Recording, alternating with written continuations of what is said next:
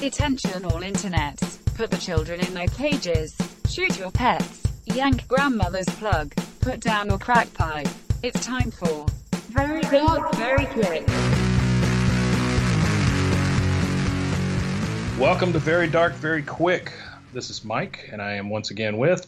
Aaron, hello everybody. All right, so this week, what do we got? Uh, what's our topic this week? This week we're going to talk about wrestling, which is a subject that I have very little knowledge on, but I know that you are a huge wrestling nerd, Mike. So why don't you tell us all about it? Well, I would say that I'm a reformed wrestling nerd. Um, I probably haven't been active in wrestling or watching wrestling for probably, I don't know, eight years, something like that. I mean, I try to keep up with what's going on. Um, but wrestling is one of those things that after you stop watching it and you try to get back into it, you are just completely fucking lost. And I don't know if it's if it's the same with a soap opera. You try to get out and they just pull you right back in, but you don't know where the hell you are. Yeah, I have no doubt. I bet you're spot on with that. I think that uh, that when it comes to wrestling, you could draw a whole lot of parallels to um, to soap operas honestly, the last time I watched wrestling, or you know, the last go through that I had, which I would say maybe there's three different times in my life when I was like really into wrestling. You know, the the matches are great and all, but when it comes down to it, a lot of the matches are exactly the same. And it's almost like you're trying to get through the match just so you can get to the soap opera part. And that's the part I always enjoyed. Uh, well, you know, for me, it was always the same way. Uh, I could really give two shits about the fighting. I mean, it was fun to watch, but it was all about the drama. Yeah, and I think that's something that's built in the last 20 years or so because, like I said, you know, I, I was into wrestling when I was a, a small kid, and that was mostly, you know, we're in Texas, so our regional stuff was this WCCW, which came to you live from beautiful downtown Dallas at the Sportatorium. Uh, it would come on every Sunday night, kind of late, and uh, I can remember watching that quite a bit. But that was with the Von Erichs and and folks folks like that. Um, back then, it was it was more about the wrestling in general. It wasn't really the the soap opera part. So in the last twenty ish years, it's really become more about the strife and the storylines. When I was a kid, which is really the only time that I was ever a big wrestling fan, the writing wasn't nearly as good. I mean, there was a lot of shit talking back and forth and of course you had people that had their characters um, that but they were also uh, polarized. You know there wasn't any nuance to these characters at all. They were just they are what they are. Hulk hogan was you know the real american hero. Randy savage god rest his soul who was just a uh, a fucking madman you know, he was the party guy. He was Spuds MacKenzie. That, that is that is that is very very good. That is uh, I've never heard that comparison, but yeah, Spuds MacKenzie of, of WWE. I Absolutely, think I think you got something there. You had the Undertaker. He's a demon, and uh, I always thought he was really fucking entertaining. Through the '90s, they kind of came off of that whole "he's a demon" thing, you know, because when he started, he had Paul Bearer, who was his uh, ring man. Uh, he would get in a coffin a lot, all that kind of stuff. And they kept a lot of that. But Paul Bearer went away for a long time, and then Undertaker just became like this big hulking behemoth that would wrestle people almost like the Big Show or something like that. And then they kind of got back into the dark part of his character. I don't know what he's doing now, to be honest with you. I think he's 136 years old, so I, I don't know how much he's wrestling. But I will say some of the finest matches I ever saw that I actually watched the wrestling in uh, had had him involved. And everything kind of changed, didn't it? There was a bit of a split there, wasn't there? Um, there was, you know, you had the WCW, so you had guys, you know, that would defect from WWF at the time and go over to WCW and vice versa.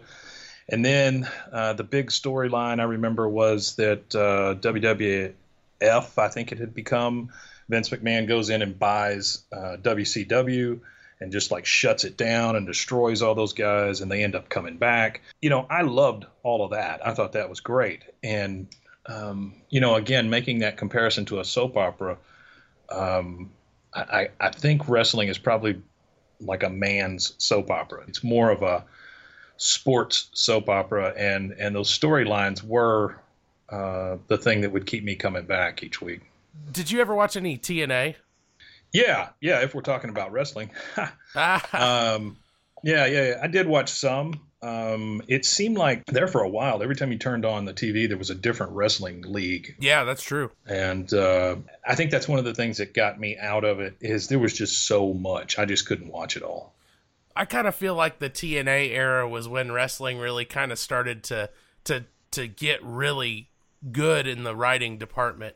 You know, you started having these huge alliances and and huge conflicts uh, I didn't watch a whole lot of it. It was kind of one of those things that I would have on while I was sitting at my computer, like playing Quake or some shit. Wrestling didn't really know what it was. Is are we edgy? Are we uh, you know catering to an adult crowd, or do we want to bring the kids in, or is it both? And I think they kind of found the answer. It was both, but it had to go through uh, separate leagues. Wrestling these days kind of reminds me of uh, the old school Looney Tunes cartoons there's something there for everybody. Um, there are those jokes or gags or whatever that are used in wrestling that only the adults are going to get, and the kids love the "I'm a big American" or "I'm a I'm a terrible person" or what you know. They love the face and the heel. Um, they like that kind of stuff. Maybe I'm going to get a little preachy here, but there is a really good division in wrestling between good and bad.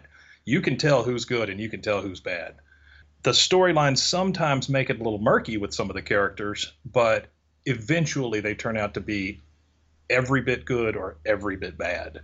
Well, I think that there are some exceptions to that rule. Hulk Hogan comes to mind. But yeah, for the most part it was it was all good or bad, good versus evil. And now, shut up you're wrong with Volk.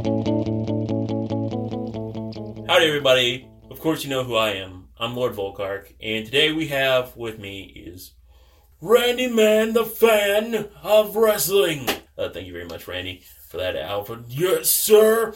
Now, what we're going to do is we're going to talk about, you know, wrestling, not the actual Olympic fucking sport.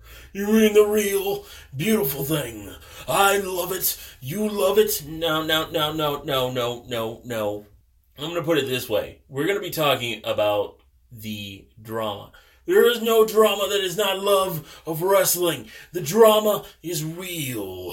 The real is the man. The Randy man loves it. All right, now look. There isn't much to this wrestling besides the drama that is now. So we're talking about modern wrestling. And this is the WWE and fuck all else. I don't know what the hell the name is. Randy Man loves the original. So yeah, I agree. I, I agree with this. All right, so now we look, look, look, look. We're gonna put this as an aspect of, you know, just straight up. If you're gonna ask me, Volk, what we actually believe or what I believe about wrestling, which is, well, let's be honest, it's fucking fake. Yes, but it's beautiful. I don't give a shit. Okay, it's fake. It's not the Olympic sport. It is not a real sport. It is a show of just overindulgence in fucking drama and beautiful bodies. Wait, wait, wait, wait. What? Beautiful bodies. The muscles. Oh, I miss Hulk Hogan ripping his shirt off in those glistening muscles. Oh, well, this does give a different aspect of the fan base. Now, most of the fan base is supposed to be, let's just be honest, 2017, supposed to be straight. Well, the Randy Man is Randy about the beautiful, beautiful muscles and the beautiful men. Well, you know, and I'm going to be honest, um, they kind of just go one aspect for the women, so I kind of makes more sense that the men are these definition and exposed, very little small shorts. Yes, the Randy man loves the little small shorts. He loves the asses. He loves those thighs, those thunder, thick, pulsing thighs. And that's what I thought. Okay, so this gives a better aspect. You know, the fan base doesn't want to say it. Um, there's a larger fan base for male specific, so I'm kind of going to go with the same thing as football. Football asses don't look as good. All right, now, Randy, thank you very much. We're going to go with the aspect of it's an attraction of sexual proportions. And that's what we're going to go off of. That's my take on all this. What are you going to say, Randy, man? Randy loves the muscles, the glisten, the beauty, everything about the men of it all. So Randy men would agree, but wrestling is real because Randy wants to touch them. All right, so that's going to be me, uh, Lord Foilcack and Randy Man. Thank you very much for listening. No, back to the show. It's dynamite. I don't know. I have a hard time believing that wrestling was ever really about the fighting. You know, you'll have wrestlers that have this amazing personality that that are able to play their role, but then when they get out there to fight, they just kind of suck. You know, and of course you've got the opposite. You've got people like uh, like Chris Benoit who really was really was amazing to watch fight, uh, but not necessarily much in the personality department. Was- Yeah, terrible personality. yeah, it was kind of a mixed bag, but it balanced out perfectly.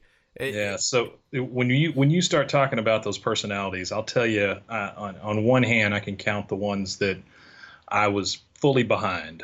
Um, well, number one, you talked about Hulk Hogan being uh, kind of murky, but I, I would argue that uh, that has happened to almost every one of the characters, every one of the faces, uh, which are the good guys, turn into a heel at some point, uh, or a bad guy, and then turn back, and it's almost immediate the way that they change. You know, you don't see, oh, well, he kind of screwed this thing up. Oh, he kind of screwed that thing up. Oh my God, he might be bad. Let's think on that a little. No, it's he's good. Oh, he kicked the wrong guy. Now he's bad. As far as characters go, uh, Stone Cold Steve Austin was my absolute favorite. Uh, quickly followed by uh, Mick Foley, and it didn't matter what character Mick Foley was playing. You talk about a guy or two guys there, honestly, that had it on both sides both of them could fight in the ring, especially Mick Foley. And both of them had these huge, bigger than life personalities, and they were really good at what they did. I think without those guys, wrestling probably would have died at some point. It reminds me of kind of like video games. You know, how video games took a real dip uh, for a long time. You couldn't sell a game to anybody, and then all of a sudden, boom, here we were, and it was five times as big as it had ever been. What other type of entertainment could you go from my God, these guys are athletic and they're always beating each other up, to finding out that it's fake and still being able to put on the show and people show up all the time. It almost seemed like at one point the world realized this is fake and it became a thing. Uh, it became ammo that people used against wrestling nerds. And I guess I kind of always felt like it was an unsaid thing that wrestling was fake and and there's never there was never a problem with that. Did you really think Sergeant Slaughter left his fucking tank double parked? Do you think he came to the fucking arena in a tank and left it double parked? However, when you're talking about Jake the Snake, he could at least prove he had a snake.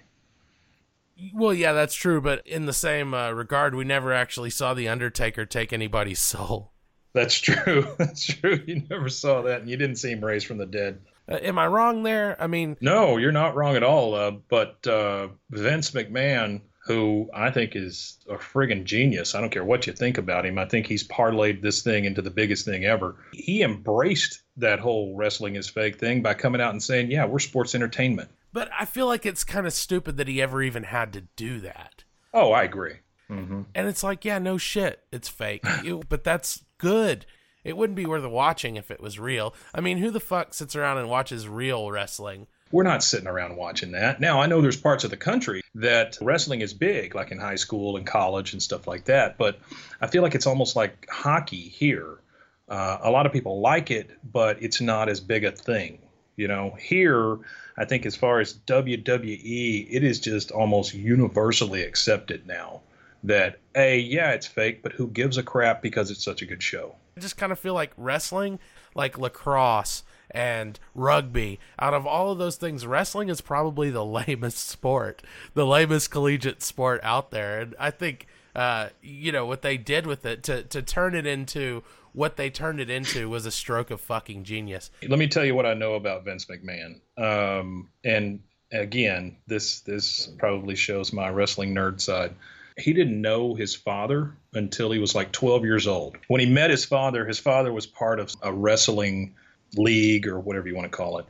And Vince, a 12 year old kid just meeting their dad, uh, has one of two reactions. One is, fuck you, I don't ever want to see you again. Two is, I want to be just like you. And so he chose that I want to be just like you and started getting involved in wrestling. Uh, his dad told him when he first started hanging out with him that, you know, there's supposed to be this line between the promoters and the wrestlers. And Vince never really took to that. Uh, and so his vision is exactly what you see today, where the lines are very blurred between who's the promoter, who's the owner, who's the writer, who's the actor, who's the wrestler. I think they all kind of come and go. But when you're talking about who's really pulling the strings and stuff in the back, they have writers just like uh, uh, a half hour situation comedy. They have showrunners. I can't imagine being one of the guys who has to go out and set everything up each week because they're normally in a different city every week. That is And- a crazy undertaking. Yeah. And then I'm guessing some of those guys might have a little roid rage in them. You know, there has been a lot of talk about that kind of thing over the years, the the steroids and all that. I don't really hear many people talking about it anymore. I know they make a big deal out of how they test them all now. You know, some of these guys, there's no freaking way they can be that big. I mean, you look at The Rock when he first came in and what he looks like now. The dude is freaking enormous. And you're telling me that all came out of hard work and good eating? But again, people have shown that they don't really care. Um, and I guess if you're sports entertainment, does it really matter? These guys can do whatever they want to to their body as long as they don't hurt anybody else and and put on a good show. That's all you're really looking for. And now, Mr. Dr. Science, PhD. All right, people. What you gonna do, brother, when science runs wild on you? That's right, ladies and gentlemen. This is Mr. Dr. Science, PhD. To be the science, woo! You gotta beat the science. And that's what I'm here to teach you guys about is this thing we call professional wrestling. Ladies and gentlemen, let's just talk about the science of this and how hard it is on the body. These moves you guys see, these DDTs, these frog splashes, these glam slams, Hell's Gate, KO punch, the million dollar dream. Let's think about those for a second, guys. Those can cause serious harm to your body. This is not real. You can break noses, break jaws. Hell, you can even lose the ability to walk. So, the next time you're trying to impress little Susie Lou down the street by doing a pedigree off the top of the ropes of your house onto a trampoline into a razor's edge, let's think about this, guys. This ain't no rock bottom. The only thing that'll hit rock bottom is your face into the ground and potentially you into the hospital. So, take it from me. Mr. Dr. Science PhD. I have an honorary PhD from the University of Denmark. It's legit, guys. So, do you smell what the doc is cooking? Because Science 316 says I just whipped your ass. All right, now back to the show. Here's Aaron and Mike. wrestling for me started, like I said, when I was a kid.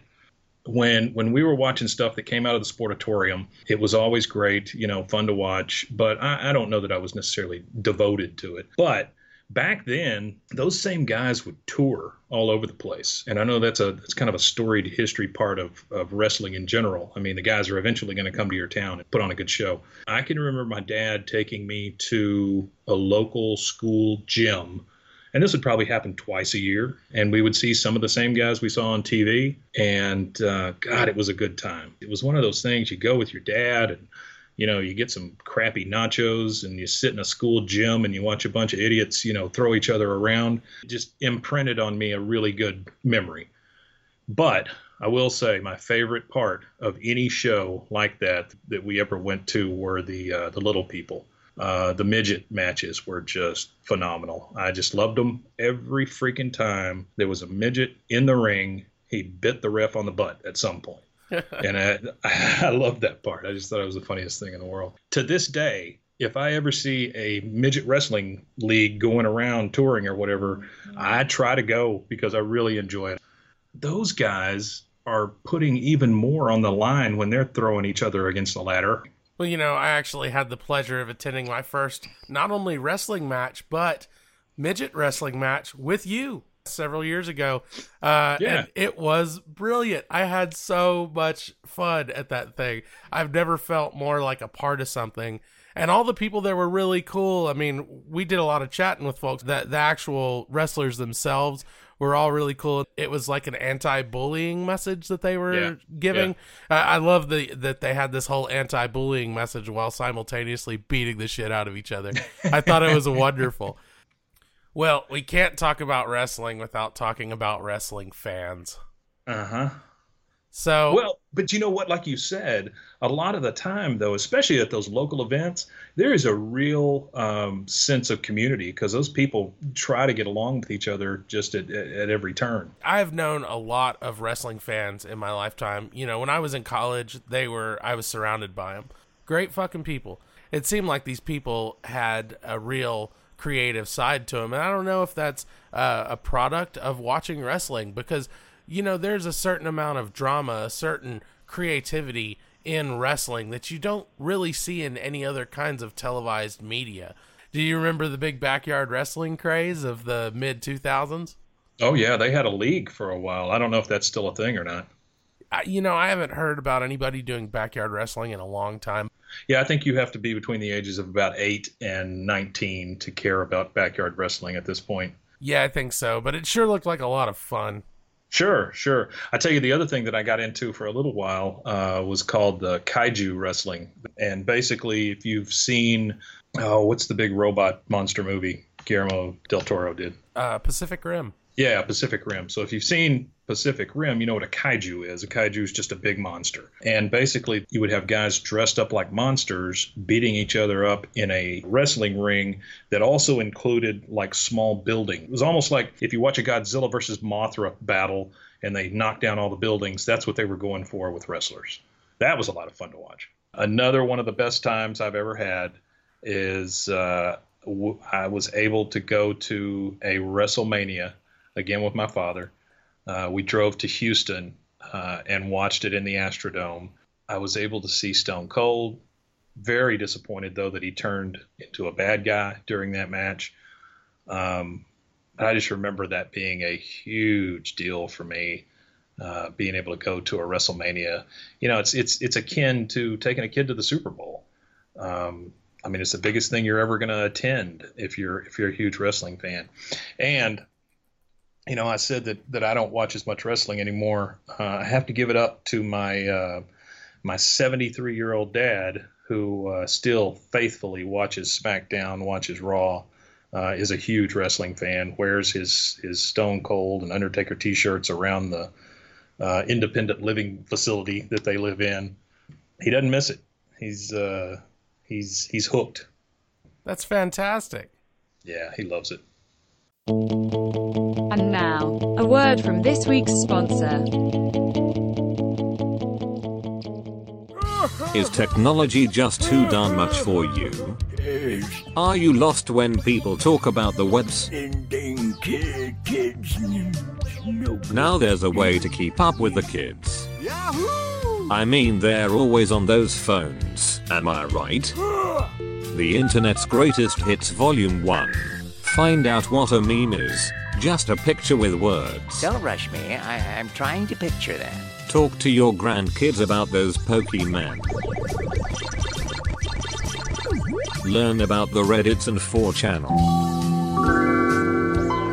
Watch those hilarious cat videos. See some kid with a light pole go crazy. Listen to a terrible song about fudge raining. Jilf porn. And finally be able to send an electronic mail to the president. It's all available to you. The Internet's Greatest Hits Volume 1. Available on VHS and Betamax. Ask your children about it today. Before you forget. So I want to spend a minute here talking about a real legend. I want to talk about Ric Flair. Mm-hmm. Ric Flair is just the best thing that wrestling ever had to offer, in my opinion. Ric Flair, think about this, man. Where else? Where else in the world can you have a middle aged, orange spray tanned, smoke dried, bleach blonde, just fucking creep be a hero? Mm-hmm. And he was. Ric Flair, man, it's amazing to think that something like that, a, a person that could be described in that way, could be so fucking awesome. But he was, and that's that's kind of the thing with wrestling. That's that's kind of the magic of it is that somebody like Ric Flair or Roddy Piper can be a hero uh, and and be admired. These people are not pretty people, which is something that we're used to seeing in the entertainment industry. Lots and lots of pretty people. or in, in sports in general. you're totally right. Everyone had a chance. Everyone was given a chance, and everybody that had the charisma could make it in wrestling and be a public figure. Who would ever thought that a guy like Ric Flair would become a household name? But he did, and he was awesome. Well, again, you go back to somebody like Mick Foley. Dude's not in shape. It has Shape nothing to do with being in shape. And this is something that, that the wrestling fans, I think, come back more and more for is the dedication that some of these guys have. Anybody who knows anything about wrestling is going to know what match I'm talking about. But I saw a Hell in a Cell match one time with Mick Foley and uh, The Undertaker. And I can't tell you how many times I've watched that match. It's got to be in the dozens because it was simply one of the one of the best matches where you see a guy completely give everything he possibly had in him to put on a good show. And this thing was not supposed to go down the way it went down. I've only seen it happen once, and it was during this match where the top gave way and Foley came falling down uh, after being, um, I guess, pile drivered by uh, by the Undertaker. And when he came down, the camera panned in on him, and he had two of his teeth that had actually come out of his mouth, and they were up in his nose. You talk about dedication. That makes you an instant legend with any wrestling fan. Sergeant Slaughter. Sergeant Slaughter, he was uh, he was a hell of a showman. Boy, you got to give that up to those guys. Even the guys nowadays are not near as good as, as some of those guys during the '80s. Or maybe that's me getting older and, and just kind of half remembering everything that happened. But damn, I just remember those guys coming out and commanding an audience. You know, Well, Sergeant Slaughter was definitely one of those guys. He hey, he was part of the cartoon, right? You remember the the the wrestling cartoon that came on for a few years? Sergeant Slaughter was actually on GI Joe. That's right. That's right. He was on GI Joe. That you could get GI Joe Sergeant Slaughter action figures. No, wrestling really did kind of get its hooks into pop culture in a big way in the 80s, which is really the only reason I uh, watched wrestling at all. You know, it, it was just, it was there. It was everywhere. It was huge. You got anything to say about Jake the Snake? I didn't know a lot about Jake the Snake. I never really bought his shtick. I think he did a lot of stuff on WCW, which it's kind of like Marvel versus DC fans. You know, there's some people that are hardcore Marvel fans, some people that are hardcore DC fans, and at the time it was it was you pick either WWF or WCW, and never the twain should meet. But Jake the Snake, I mean, you got to admire him for uh, for his stick to itiveness to uh, a uh, gimmick that couldn't have been easy to maintain, bringing a friggin' snake in a bag with you every time that's his shtick. Okay, I'm going to get this snake out of a bag and it's going to freak you out. To somebody like Hacksaw Jim Duggan, he would come out with just a giant two by four, stomping and raising the American flag. That was his whole shtick. Now, if Hacksaw forgot his prop, well, you know, it's pretty easy to find a two by four. Jake the Snake loses his snake, he's screwed. You know, I would be willing to bet that if Jake the Snake ever lost his snake, he could probably get some fan in that city to bring a snake to the to the venue. I would think the Venn diagram of snake owners versus wrestling fans is probably pretty closely aligned. Uh, Yeah, that's kind of what I was getting at. I wonder if Jake the Snake was using rescue snakes. that would have been awfully damn nice of him. You know, You know- these days, if somebody found out Jake the Snake was getting his snakes from a snake farm, he would be ostracized. Yeah, that's true. I, I know for a fact, though, that Hacksaw was using uh, reclaimed wood. This is Mean Gene Poutine, once again coming to you live from the Wrestletorium. I'm with the Deathicator and the Golden Tower, who are in the midst of some very, very bad blood. This has rippled throughout the WCCW and caused backlash for this Sunday's pay per view, The Bust Bowl 4. I'm the Deathicator, and I'm here to tell the Golden Shower or whatever his fucking name is, and I'm gonna fuck him up so bad in the ring this weekend that he's not gonna know which way is left or right or up or down or or any other direct forward and backwards and other compass things. He's gonna be so messed up. Oh, I'm, I'm gonna destroy you with my my fists in your face and and and chairs. We use chairs. I'm gonna use a chair on you. Oh, I'm the Deathicator. Be to be squat on so bad that you have to wipe. You have to ask me to wipe because it's that bad of squatting that's going on. We're gonna need so much tissue because there's gonna be blood and other bodily fluids that are just all over the place. It's gonna get dirty real quick. Very quick. Very dirty. I'm the defecator. I'm gonna take you down, Golden Tower. Tower. I'm gonna take you down, Golden Tower. Gah! Listen up, defecator. You've been dropping that mess all over the ring for far too long. I, the Golden Tower, am going to end your reign of terror. I'm gonna rip out your brain and sell it on Craigslist. Then I'm gonna go on Facebook and thumbs down your grandma. After that, I'm gonna get my nephew, who's good with the cyber, to ruin your credit score. I'll beat you to the front of the line at chow time and take the last of the fish sticks. I'll secretly collect your skin follicles for years and build a replica of you that I will put on YouTube doing embarrassing things. I'll catfish your wife. I'll take your parking spot. I'll put your address on Grindr as a sub with the home invasion fetish. I'm gonna go to work at the nursing home your mother lives in and slowly seduce her until she's ready to give herself to me completely. Then I'll laugh at her for being so old. I'll send your 14 year old son to Kevin Spacey's master course and set your 17 year old daughter up with an audition for Harvey Weinstein. I'll switch your coffee to decaf and then tell your boss you're on heroin. But before I do all that, I'm gonna beat your ass fair and square this Sunday, right here in the ring. Now we're back to the damn show, folks. Welcome back, Aaron and Mike. You understand me? How about uh, Brutus the Barber Beefcake? Well, I don't I don't know him as well, but I will say this that uh, I think Brutus the Beefcake, just that persona, I think is one of the time honored traditions of wrestling in general. You look at some of that stuff from the 50s and 60s, there was always a blonde guy, and this kind of plays into that Ric Flair thing, but there was always this blonde guy uh, who liked to brush his hair and look the best he could, and all that kind of stuff came out in, you know, beautiful clothing, feather boas, and stuff like that. And I believe Brutus the Beefcake was the same type character. Yeah, Brutus the Barber Beefcake. Well, he was the barber because he carried around like a some gardening shears and he was kind of a pretty boy kind of guy.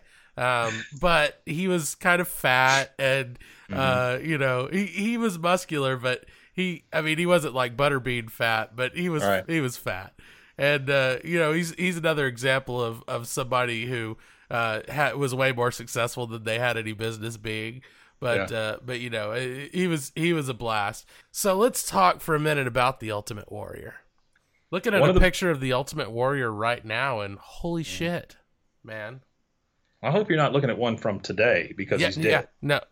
Oh no, you're right. He did die. I forgot yeah. completely that he died. Well, this must be one of his last photos. He doesn't look real great right now. No. You oh, hope geez. that he's in heaven, shaking those, uh, shaking those ropes. yeah. Holy shit, Mike! Zoinks the clown. I remember Zoinks the Clown. It wasn't long, but I remember him. Zoinks the Clown was incredibly short lived, but I remember Zoinks the Clown was getting his ass stomped. I don't know by who. And then from under the ring came another Zoinks the Clown. You just heard a phantom honking. It was it was the biggest shakeup in '80s wrestling. The the second Zoinks the Clown. Not only not only did that ripple through that match, but it rippled through pop culture you know, it left us with so many questions. Who was the other Zoinks? And that's uh, that's another thing. It's often really shrouded in mystery who these guys are and where they came from. And I guess that's to preserve kind of, you know, when you're walking down the street, people don't come up and just beat on you and say, I got Zoink the Clown in the head. Well, and it's also to preserve the magic of the whole thing. Yeah, you're probably right about that too. Kane. Kane, uh, or Undertaker's brother. Uh, Kane was uh, Kane was huge. Uh, about the same time that the Undertaker was huge, and they had their their spats. They would fight with each other. Uh, the big thing was when were they going to take off Kane's mask? Um, and they finally took it off. And I don't I don't remember what happened. It wasn't that big a deal to me, but um, he was a great character. He just didn't speak much, and he must have been one of those guys that McMahon or somebody said, "Okay, you're a terrible." You're terrible at the uh, soap opera part, so we're just going to make you the big mute. What about Sting? Sting was definitely a WCW guy. And then I think he went to TNA after that. Um, Sting was always fun to watch, but uh, again, me choosing Marvel over DC, I just never really. Um, he he did come over to WWE at some point, and that was after uh, McMahon bought WCW, and uh, he was there for a very little time, and then he was just gone. So I, I don't know what he's doing now. Good character though. And now, the lighter side of life with Lady Glitter Sparkles. Hello, friends. Let's get comfy. Settle in. Take a deep breath in and out. the topic of conversation today is wrestling. Not the weird extracurricular school sport that makes you cringe because of how much they love to be on top of each other. No, the one I'm talking about is the World Wrestling Federation, a cherished televised soap opera for men with more glitter than a cheerleading squad. But that's not what I want to focus on. Randy, the wrestling fan, touched on a point that I want to bring to the table their glistening muscles. For those of you that don't know, I don't eat meat or anything delicious. But I can't help but stare at these meaty men as they fly through the air, screaming the call of their people and colliding with another oiled, meaty man for entertainment. And entertaining it is. I confess I find myself longing for the rippling pectorals of John Cena or Chris Jericho before a nice evening of slow, sensual meditation. the sport doesn't require a lot of brains, this is true. And we all know that for the most part it's fake. But the dedication to their work is real, and that is what truly propels the show forward. Not to mention those glistening biceps, triceps, and glutes. Oh my. That's all for me, friends. I will now be sitting in sexual frustration for the rest of the evening. I'm Lady Glitter Sparkles, and this has been The Lighter Side of Life. Namaste.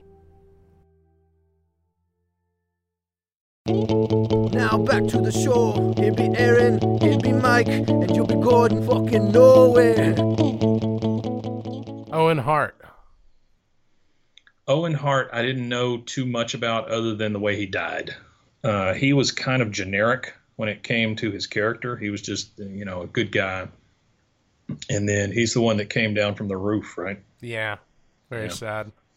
It was very sad because I think he was starting to build a little bit of a following. That was Bret Hart's brother, right? Yeah, yeah, that was Bret the Hitman Hart's Bret the. Hitman. Bret the Hitman was another '80s guy that I was very into. Bret the Hitman, one of the things that I remember is you couldn't ever stop staring at his crotch because that's where all the little hearts were. Yeah, that's right. That's right. yeah. I'm a hitman, but I wear a Speedo with hearts on it. Well, and y you know, you gotta you gotta admit that wrestling isn't really an effective way to be a hitman. no, you know, that's true. I mean, like with the rare exception of of Owen Hart, really nobody ever died in the ring. God, the first person I would question is his brother, since I mean he was an avowed hitman. Ooh. Do you want to piss off every wrestling fan at once? Let's go down this rabbit hole. That's pretty much it right there. oh dear God, kill him. It was That's Bret. like- Bret cut the rope. That's So- all you need on those shirts. Just Bret cut the rope. Oh my god. Chris Benoit. Chris Benoit, I can't ever think about him without thinking about Benoit balls, and so I was never a huge fan. And that weird little beard he had, I didn't like that at all. It's funny that you bring that up because I feel the exact same way. I cannot even hear the word Benoit without giggling No. a little bit. Yeah, I mean, who? What the fuck? Change your name, man. He was a badass. I mean, the dude could fucking wrestle. That's another one of those guys. Terrible personality, but great wrestler. He killed his family and then himself. Benoit. Yeah. Yeah. Holy shit! I didn't remember that either. Yeah. Huh. Hey, the steroids cannot help. No, it's not the steroids though. It, it's the repeated concussions.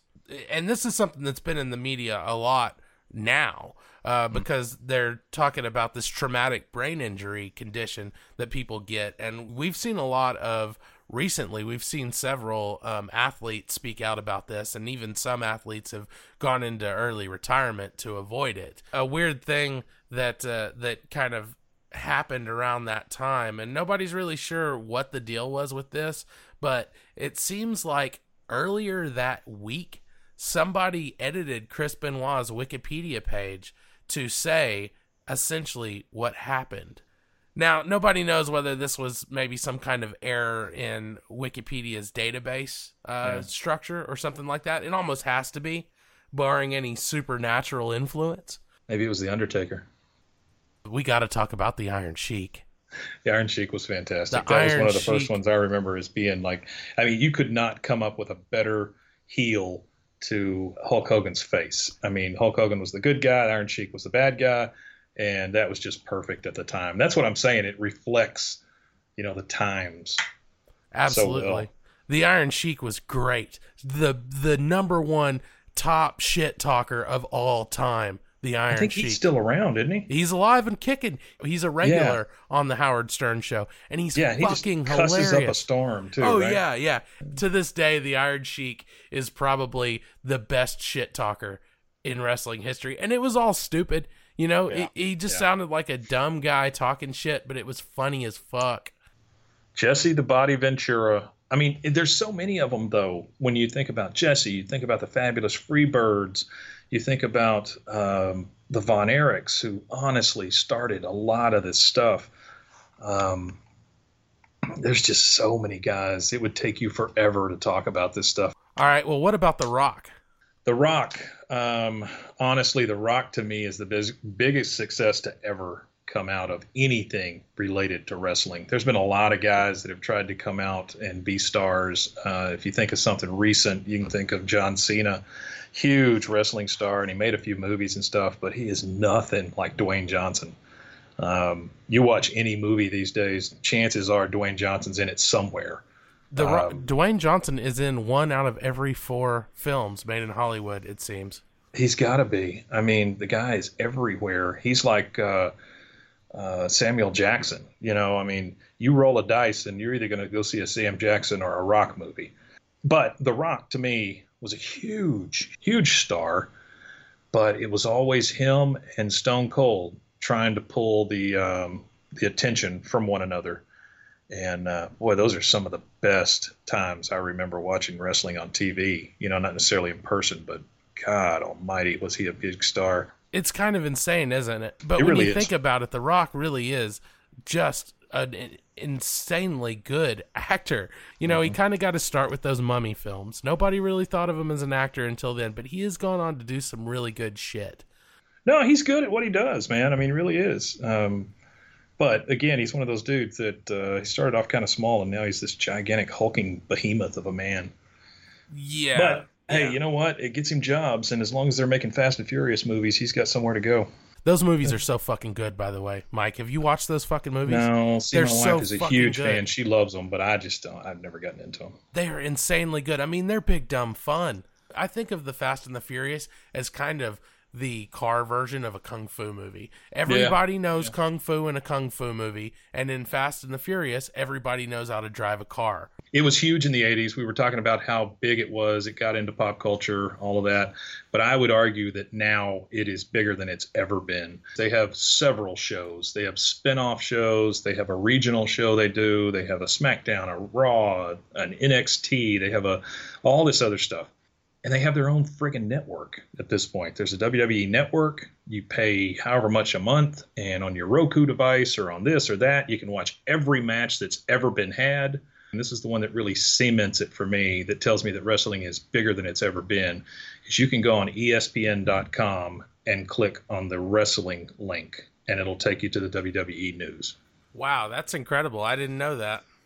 And now, Over the Edge, with Linda.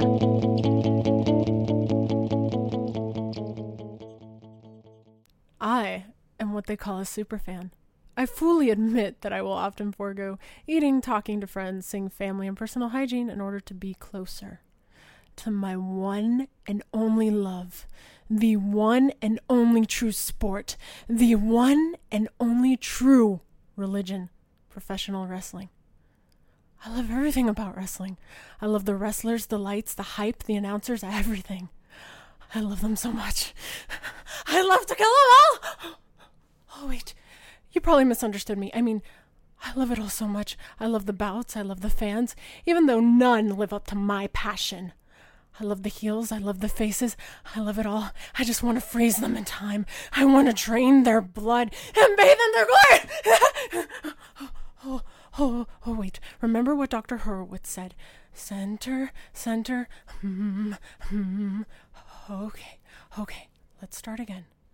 I love wrestling. I watch it all. Monday nights, Thursday nights, hold footage, new footage, slams, chokeholds, off the turnbuckles, off the ropes. Yeah. Bleed their essence. Become them. You can rule the world with that power. Oh, think. I better call Dr. Horowitz. Oh, okay. Oh, gotta go. This is the Golden Tower. You're listening to Aaron and Mike. And now, back to the show.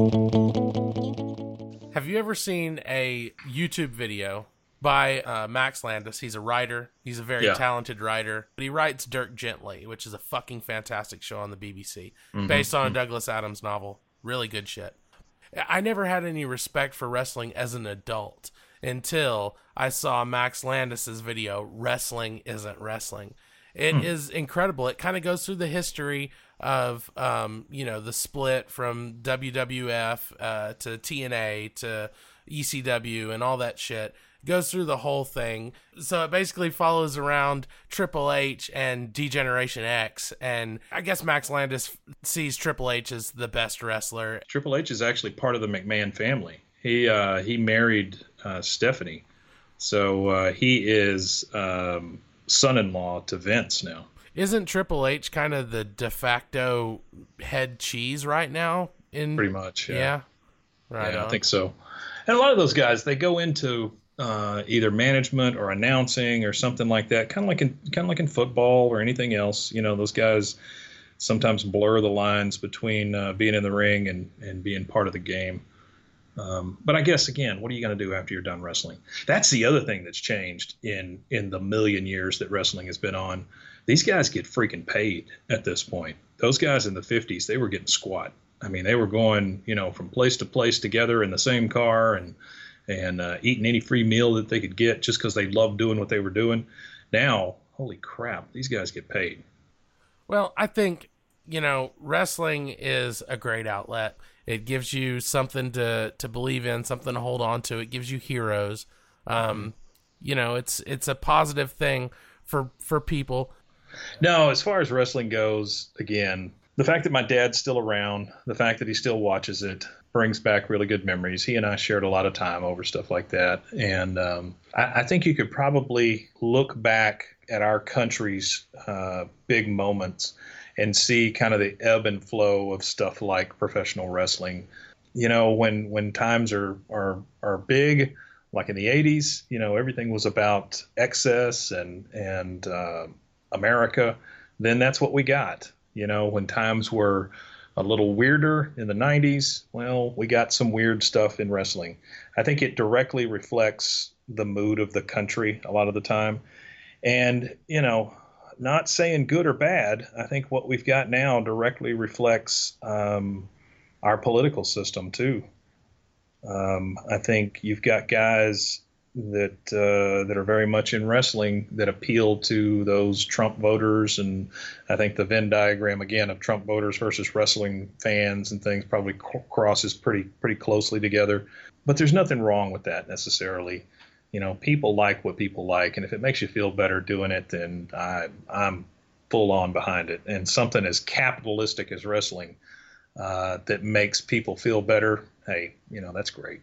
It's a great escape. You know, reality can really suck sometimes, and it's good to be able to jump down a rabbit hole. And you've got all of this, just decades and decades of this evolving story, this this big story. I mean, it's a terrific form of storytelling, a terrific medium, and I think it kind of speaks a universal language. You know, uh, every country is watching professional wrestling. It's it's one of America's big um, exports, and I think that that in a way, there's nothing more American than professional wrestling. I regret not watching wrestling my whole life because it really is awesome.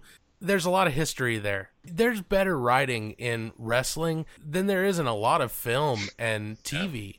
It is one of the higher forms of entertainment out there, in my opinion. No, I think you're right. And and again, just to kind of circle back on what you said earlier, um, you know, we made fun of those people a lot. And uh, when it comes down to it, like most other things, when you get older, you realize that uh, those people were kind of right, and they're kind of the salt of the earth folks, and um, they knew what was up all along. Professional wrestling is the most successful world building exercise that has ever been attempted. It's kind of a masterpiece. It is vast, and you really got to respect that. You know, you you read works from people who write these epic uh, universes like you've got George R. R. Martin, you know, he's got this Mhm. big world, this big ice and fire universe, and you've got Robert Jordan with his big Wheel of Time universe. But I think that the depth of even those universes is kind of minuscule compared to what wrestling has built. Just to write in that universe has to be an incredible challenge. God, that'd be fun though, wouldn't it? Oh God, yes, I would. I would love to do it, but keeping everything straight would just be crazy. Mhm. You know, they've got loads of continuity experts. You know, they've got tons of them. Mm-hmm. But I would say that it's probably a little looser guidelines than it is on something that's actually, you know, being put out for mass consumption that costs millions and millions of dollars. Well, I don't know, man. They are pretty careful about retcons in wrestling. That's true. I guess the fans would be the first ones to point it out. Absolutely. Yeah, you're probably right. And now, fun talk time with people who know stuff and tell me things. By Josh. Hi, I'm Josh with Very Dark, Very Quick, and I'm here with, can you say your name, ma'am? Cassie. Cassie, okay, and today we're going to talk about wrestling. So, Cassie, how do you feel about wrestling? I have mixed feelings actually. Um, sometimes I think it's entertaining, and sometimes I think it's kind of homoerotic. Homoerotic. So, what what to you is uh, homoerotic about uh, two men in underwear wrestling with each other? The Greeks used to do it. Because it's two men in underwear wrestling each other, and the Greeks used to have relations with young men, so it kind of fits hand in hand, I would think. Okay, so do you feel that the male wrestlers are actually um, are actually gay for each other? Is that where you're getting at, Cassie? Um, I think the fact that they oil each other up before they even come out onto stage and make themselves slippery for everybody else's pleasure to watch them wrestle is a whole other thing in itself. But then the fact that they have to try to turn it around and have sexy women come out with their little cards up to show their rounds is trying to make it um, more heterosexual whenever everybody knows they're not. Okay, and so do you actually have an issue with the women being involved? I mean, do you feel like they are just there as visual aids and cues to try and, you know, make something that you feel is gay into something straight? Um, I think they're there for the straight people's pleasure um, and for, you know, I mean, the visual effect does make it feel less gay, I guess, which is not a problem. But if it's going to be one thing, it doesn't need to be pretending to be another. So, in, in that aspect, I think that they're hitting every every field, and they're they're making everybody comfortable in their own way by making everybody uncomfortable. So are you saying that you have a problem with homosexuals or that you have a problem with gay wrestlers?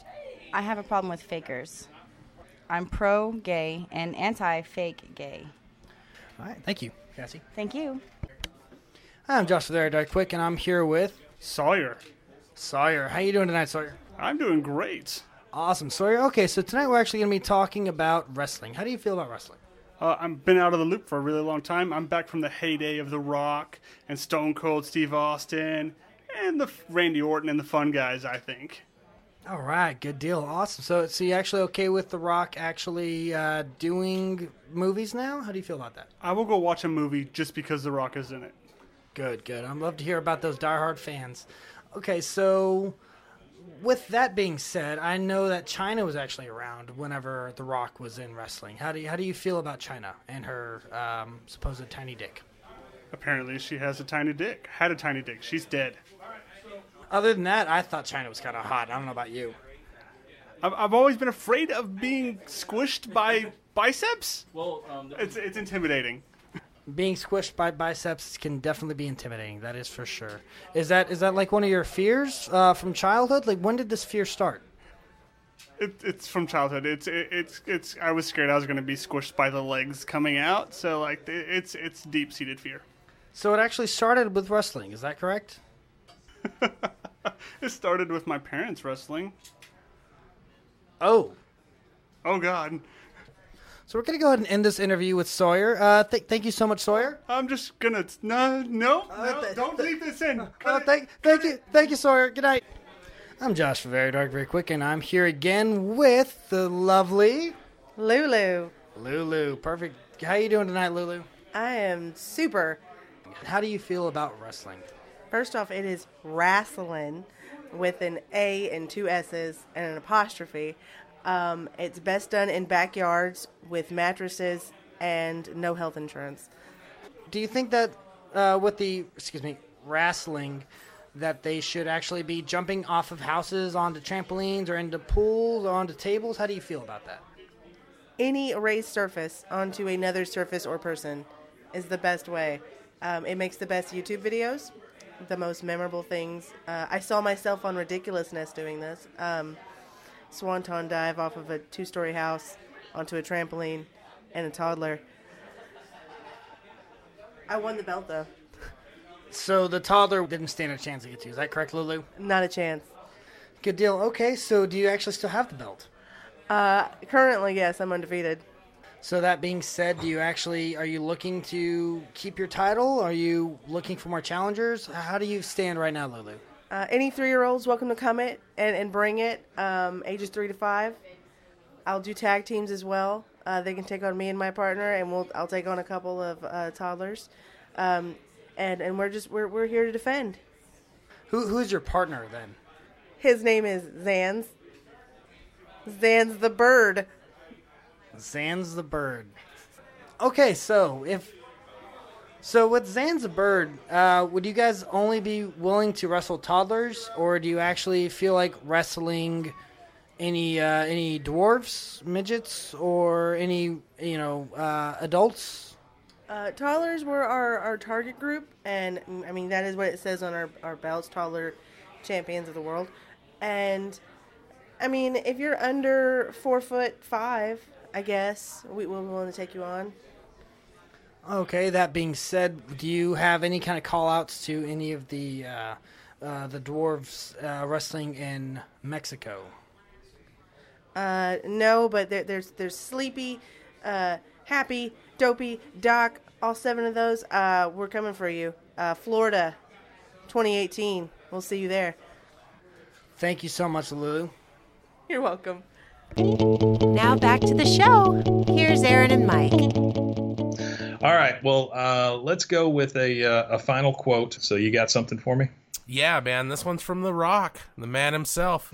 Grind hard, shine hard. I actually raised my eyebrow as I said that, just out of absolute instinct. Couldn't help myself. So mine is going to come from Stone Cold. He says you could talk about your Psalms and your John 3:16. Well, Austin 3:16 says I just whooped your ass. Fuck yeah. This has been very dark, very quick. Thanks for listening.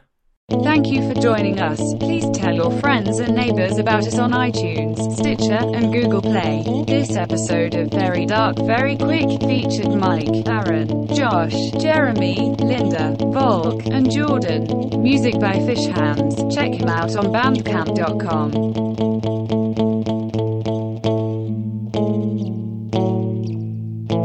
Do you remember Chyna? She had a dick? Oh, yeah, she had a dick.